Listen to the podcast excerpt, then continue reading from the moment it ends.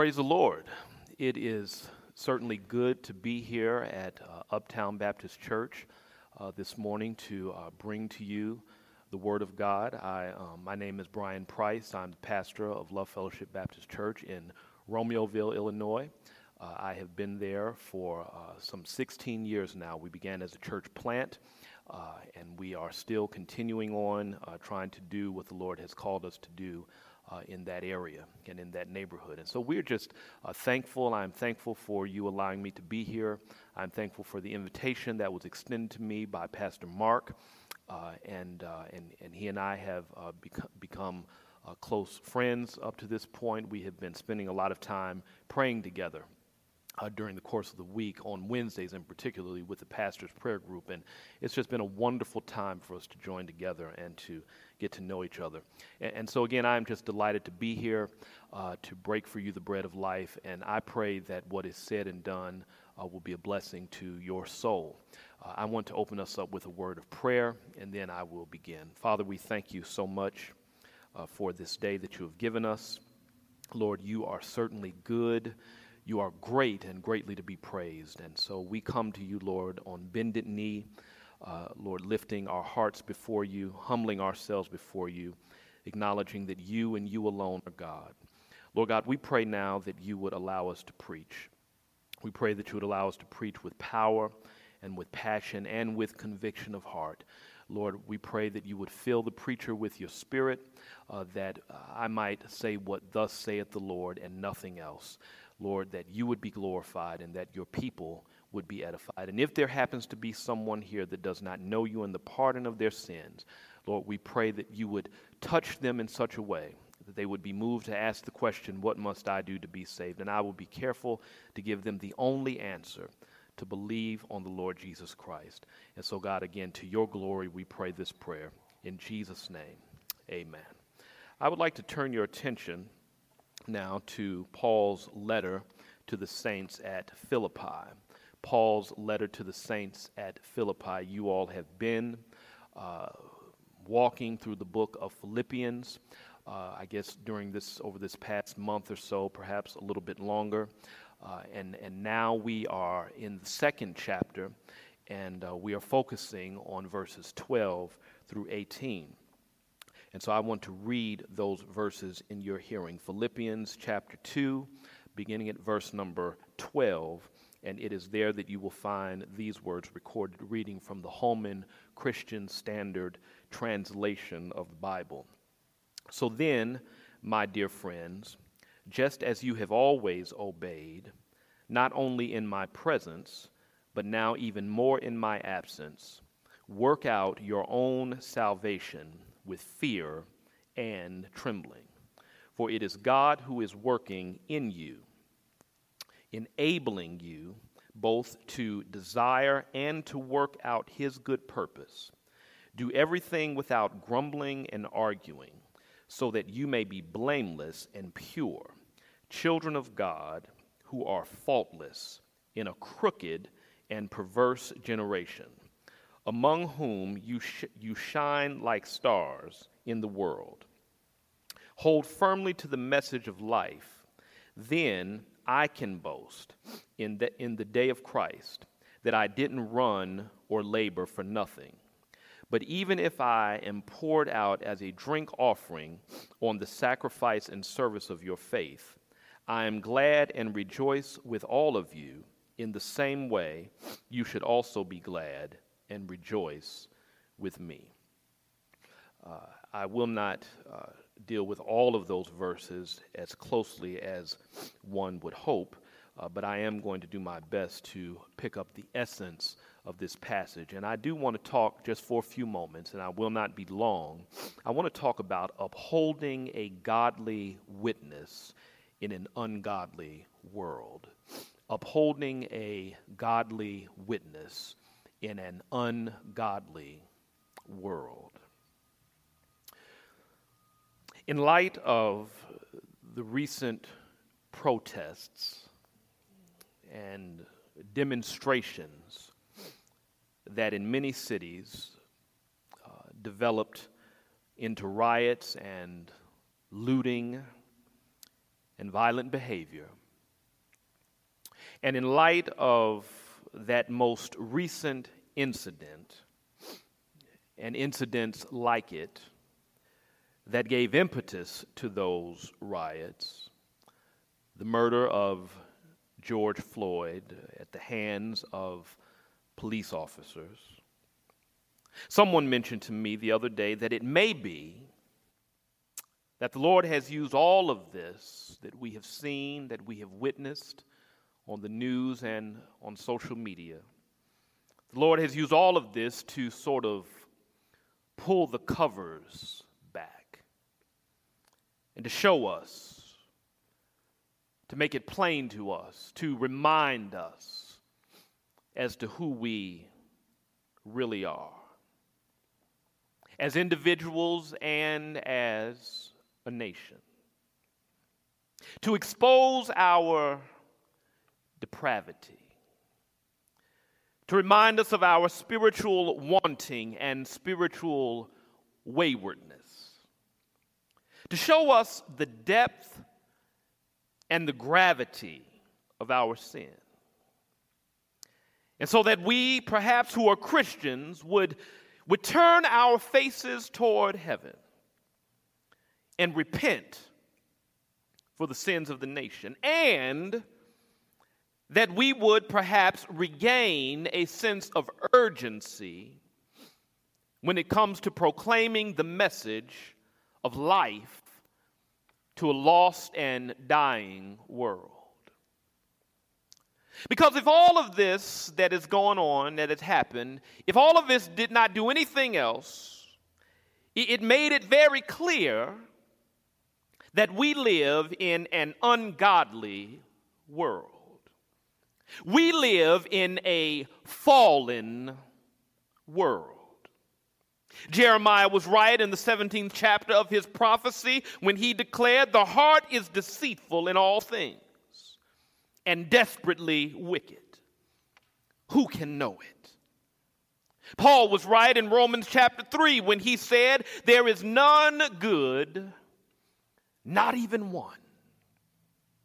Solomon was right in Ecclesiastes chapter 7 and verse 20 when he announced, Indeed, there is not a righteous man on the earth who continuously does good and who never sins. We live in an ungodly world. But as the people of God, we are called to shine the light of the gospel in every corner of darkness that we can find. Is that not the gospel mandate? That we should go into all of the world and preach the gospel unto every creature? Is that not what our Lord told us in Acts chapter 1, verse 8, when he said, And you shall receive power after that, the Holy Ghost has come upon you, and you will be witnesses unto me both in Jerusalem and in Judea and in Samaria and in the uttermost parts of the earth. Is that not what the Lord has called us to do, but to proclaim the message of the gospel to a lost and dying world? Is that not our mandate? This, I think, was Paul's primary concern as he penned this passage addressed to the saints at Philippi. In verse 15, we see clearly that Paul's, uh, we see his assessment, if you will, of the spiritual and cultural context in which the Philippians were situated. He identifies their world as a crooked and perverse generation. And because uh, they lived amongst a people that cared not about Christ or the Christian message, in chapter 1 of verse 28 and 29, verses 28 and 29, we read how the saints are being persecuted for their faith. So they're in this crooked and perverse generation, and because of their uh, disregard for God, they are persecuting those who are following Christ. And so Paul's desire for the church at Philippi that in the midst of this culture, he said that they be blameless, verse 15 again, and pure, children of God who are faultless. Paul wants them to uphold a godly witness in an ungodly world. And I would argue today that if Paul were here with us, he would perform a similar assessment and come to a similar conclusion that we need in our generation and our day and time that we need to focus on upholding a godly witness in an ungodly world. And in order to do this, there is within the framework of this text three specific instructions. And I won't be long. First, we must resolve to let what God is doing in us flow out of us. This speaks mainly, I think, to our individual walk. Work out, Paul says, your own salvation do it with fear and with trembling because it is God that is working in you, enabling you both to desire and to work out his good purpose in you. It's verses 12 and 13. Work out your own salvation, not work for your salvation, as some have supposed, as some have confused uh, this passage to mean. Not work for, because we cannot work for our salvation. We cannot earn it. It is a gift given to us by God because of His grace and His love for us. We do not work for our salvation. But Paul says, work out your salvation. Make every effort to let your salvation show. In your behavior, let your salvation show. In your response to others when they when, when, when people deal with you perhaps harshly or unfairly or unjustly, do not respond as the world responds. Respond as someone who is a follower of Jesus Christ. Let that show in you who you are. Let it come out of you. How you respond in your service how you serve others. Work out your salvation in the way that you serve. Live out your faith. Charles Spurgeon, in his lecture to his students, said it well when he declared, Truth must not only be in us, but shine from us. Work out your salvation. But not only work out, he, he says, he says very clearly, work out your own salvation.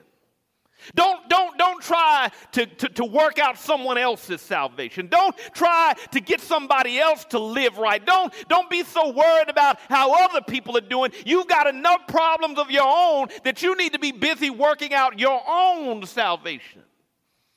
Sometimes I think one of the reasons why the church is in the shape that it's in, the local church, I would say, and perhaps not this local church, but, but some local churches, because everybody is pointing the finger at everybody else, looking at other people's sins rather than dealing with your own. Work out your own salvation, Paul says, with fear and with trembling, with, with, with reverence for God. Understanding that you, as Dr. Gardner C. Taylor always said, that you stand before God sub specie aeternitatis, before the eternal gaze of God, that God is watching everything that you do. And we ought to understand that as we live life and God is watching us, we ought to live with fear and with trembling. Problem is sometimes we have we have forgotten about this idea of the reverence of God reverencing God, fearing the Lord, understanding this great and mighty God that we serve, this holy, just God that we serve. Work out your salvation with fear and with trembling. We ought to let it be seen in us who we are. We ought to let what God is doing in us flow out of us. Jesus said, Let your light so shine before men that they might see your good works and glorify your Father in heaven. Jesus likens us to salt and delight. And he said that we ought not let our salt lose its savor and we ought not let the light be hidden. We ought to be where everybody can see us and everybody can, can, can, can see the Christ in us. So that people would see our good works and then glorify our Father which is in heaven. And the good news of this part of the passage is that God is already working in you toward the same goal, so that we are in partnership with God when it comes to our Christian growth. We are in partnership with God when it comes to our discipleship. We are in partnership with God when it comes to us displaying who He is in us. It is not us alone, but God, by way of His Spirit, is constantly giving us the will and the desire to become what He would have us to become and to do all that He would have us to do. We must take this admonishment seriously, saints. For how else will people see what it means to be a follower of Christ? How else will people see the change that God makes in a person's life? Christians don't allow their faith to show in everyday life. How else would anybody know what it really means to be a Christian? Songwriter said it this way when passing through this world of sin, and others your life shall view. Be clean, be pure, without and within.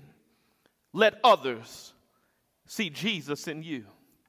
Someone said that your life may be the only life that the only Christ that people will ever see, and, and, and, and your life may be the only Bible that people will ever read. We have the responsibility, my brothers and sisters, to be resolved to let God, let what God is doing in us flow out of us. It's first thing we need to do if we're going to uphold a godly witness in an ungodly world. Second thing that we need to do, I think Paul would have us to understand, is that we need to resist discontentment and discord among us. First point spoke to our individual walk. This speaks to the way that we interact with one another. Paul says in verse number 14, do everything without grumbling and arguing. Sometimes I think we fail to realize that we damage our witness based upon our attitude that we have with one another. We, we, we, we, we fail to realize that we, that we hinder our witness by the way that we deal with one another. On the one hand, we fuss with one another so much that we cannot move forward in mission. And on the other hand, we fuss, fuss with one another so much so that no one wants to come in and join us on mission. We've got to get to the point, my brothers and sisters, where we check our discontentment and discord at the door.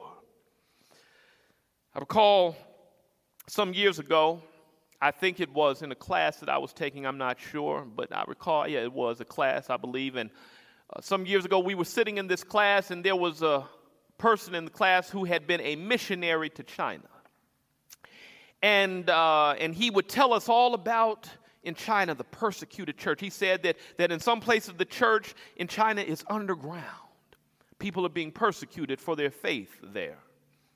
And, and, and, and he would tell us these stories, and, and we were all just in awe and, and, and listening at the stories. And someone said, Well, well how can we pray for the people of China? How can we pray for the church of Ch- China? And, and, then, and then they said, should, should we pray that they can endure persecution? Should, should we pray for their perseverance? And the man said, no.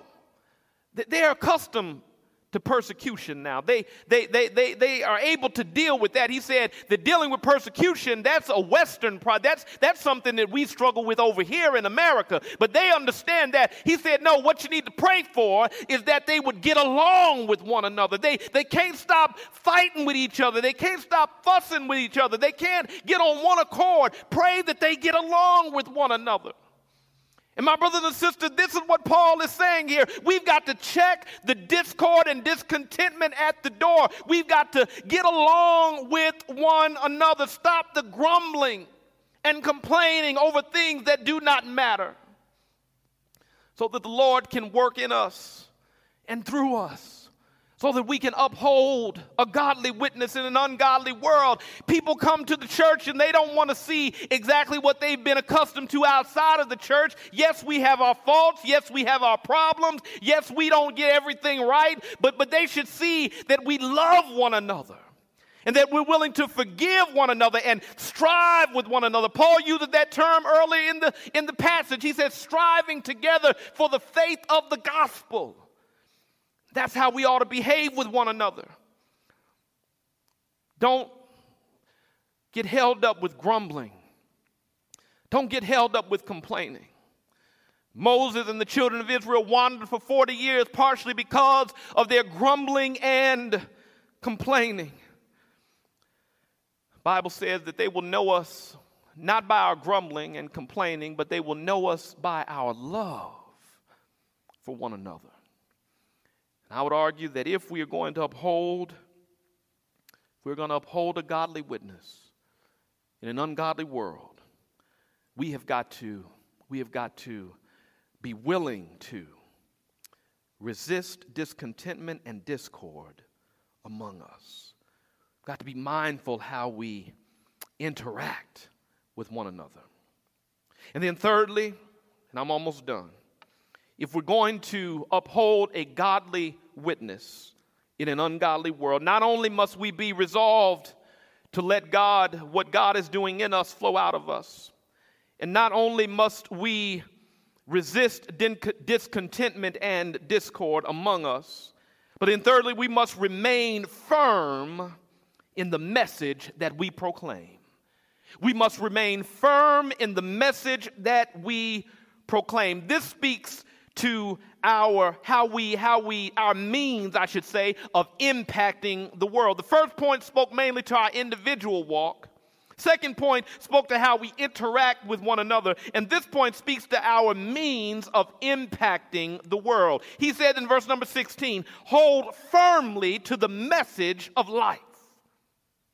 My brothers and sisters, over these past few days, uh, as a result of what happened in Minnesota, we have seen uh, marching and we have seen protesting and all kinds of people coming out on the streets uh, to demand justice and uh, to demand equity and all of these kind of things, police reform. We have seen that, and, and, and, people have been marching, and we should march. And we should, we should let our voices be heard. We should do all of these things. We should not riot. That is not a godly manner of solving any problem, but, but we should allow our voices to be heard. We should engage in the various processes, political processes, and so on and so forth. But, but, but we have been all of this time out on the streets, and we have been holding up uh, these various messages uh, Black Lives Matter, that's a message that, that has been proclaimed. I can't breathe, some have chanted. Uh, no justice, no peace, we hear people saying. All of these messages, all of these slogans, all of these sayings, all of these things in order to get our point across and hopefully affect some change in our culture. But I'm here to tell you this morning that if I don't tell you anything else, I need to remind you that when it's all said and done, at the end of the day, when, when, when, when the last march has ended, the only message that can change hearts and that can transform minds is the glorious gospel of Jesus the Christ. Is the only thing that can make a real difference in this world. Paul declared in, I believe it was 1 Corinthians chapter 2, he said, Brethren, when I came to you, I came not with excellency of speech or of wisdom, declaring unto you the testimony of God. For I determined not to know anything before you except for Christ and Him crucified. It's the only message that we have that's going to make a difference. I recall that scene. I believe it was in Luke's gospel, I cannot recall exactly where it is right now, but that scene, and you, you, you've read it before, where, where Jesus is at the Mount of Transfiguration, it is called, and, and he's there, and he has Peter with him, and he has James with him, and he has John with him. And they're there, and all of a sudden there's this glowing light about the Lord, and Moses is there, and Elijah is there. The three of them are there, and, and, and Peter looks at what's going on, and they bow down, and all three of them get down because of what they are seeing, what they are witnessing. And Peter speaks up and says, Should we not build three tabernacles? One for you, one for Moses, and one for Elijah? And all of a sudden, a voice comes from the heavens a thundering voice from the heavens, and Elijah is whisked away, and Moses is whisked away. And what they hear next is, is, is, is only serve Jesus, Him alone. This is my beloved Son. Hear ye Him. Bible says that after they looked back up, nobody was there but Jesus only because He's the only one that saves. He's the only one that changes hearts.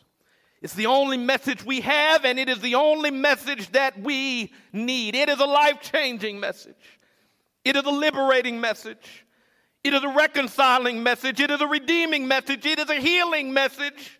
It is a heart mending message. It is a sin forgiving message. And it is a soul saving message. We have the one message that no one else has. Islam cannot save us. Buddhism cannot save us. Hinduism cannot save us. Only Jesus can save us, and only Jesus can change us from the inside out. A whole lot of things can have us morally upright people, but the only thing that can change our hearts and our minds is the gospel of Jesus Christ. So we've got to uphold the right message if we are going to uphold a godly witness in an ungodly world. My brothers and sisters, we must resolve to let what God is doing in us flow out from us. We must resist discontentment and discord among us, and we must remain firm in the message that we proclaim the message, the gospel of Jesus Christ. And if we will put these into practice, if we will be faithful to these words that Paul has outlined for us today, then I believe he will be glorified and the people of whom we touch will be edified. We will see a difference in our world, we'll see a difference in our city, in our communities. Not perhaps some grand swoop, but one person at a time. And so I pray today that as you have been listening, if perhaps there is someone who tunes into this broadcast, if there ha- is perhaps someone who clicks on this website and you have not heard anything else that I've said, I just want to make sure you hear this. If you do not know Jesus as Lord and as Savior, if you do not know Him in the pardon of your sins, if you have never said in so many words, Lord, I know that I'm a sinner and I cannot save myself and I need you to save me. If you have never trusted in him for your salvation, I commend him to you today.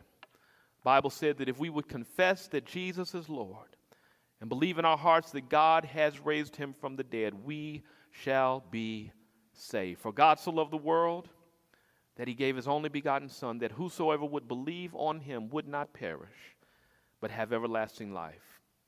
Today is the day of salvation. Today, if you hear his voice, harden not your heart. And we pray that you would consider that message, and if the Lord so moves you, that you would give your life to Him. Let us pray. Father, we thank you again for this time that you have given us to share together.